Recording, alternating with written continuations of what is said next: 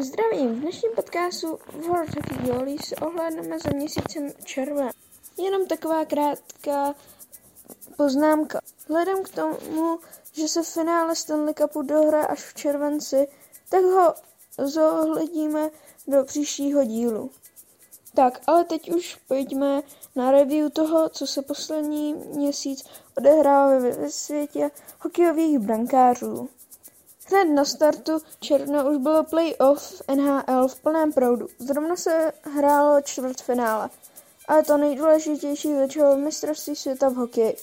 Den, na který miliony fanoušků po celém světě čekali. Hned 1. června pro, předvedl Fadany asi nejlepší základ celého turné, ale ani v NHL brankáři nezaostávali.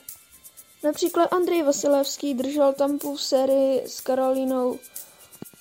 Price doslova vychytil postup Montrealu přes Winnipeg.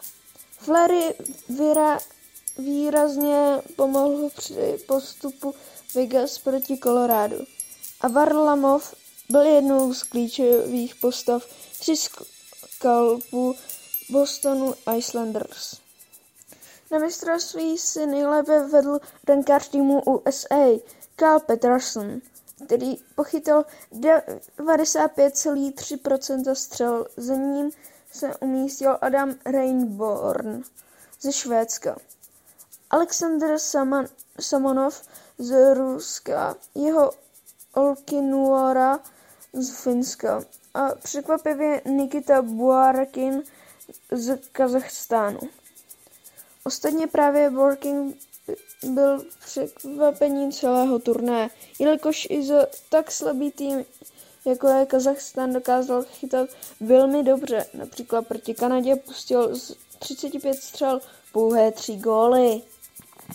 Do finále se po druhé za sebou dostala Kanada a Finsko.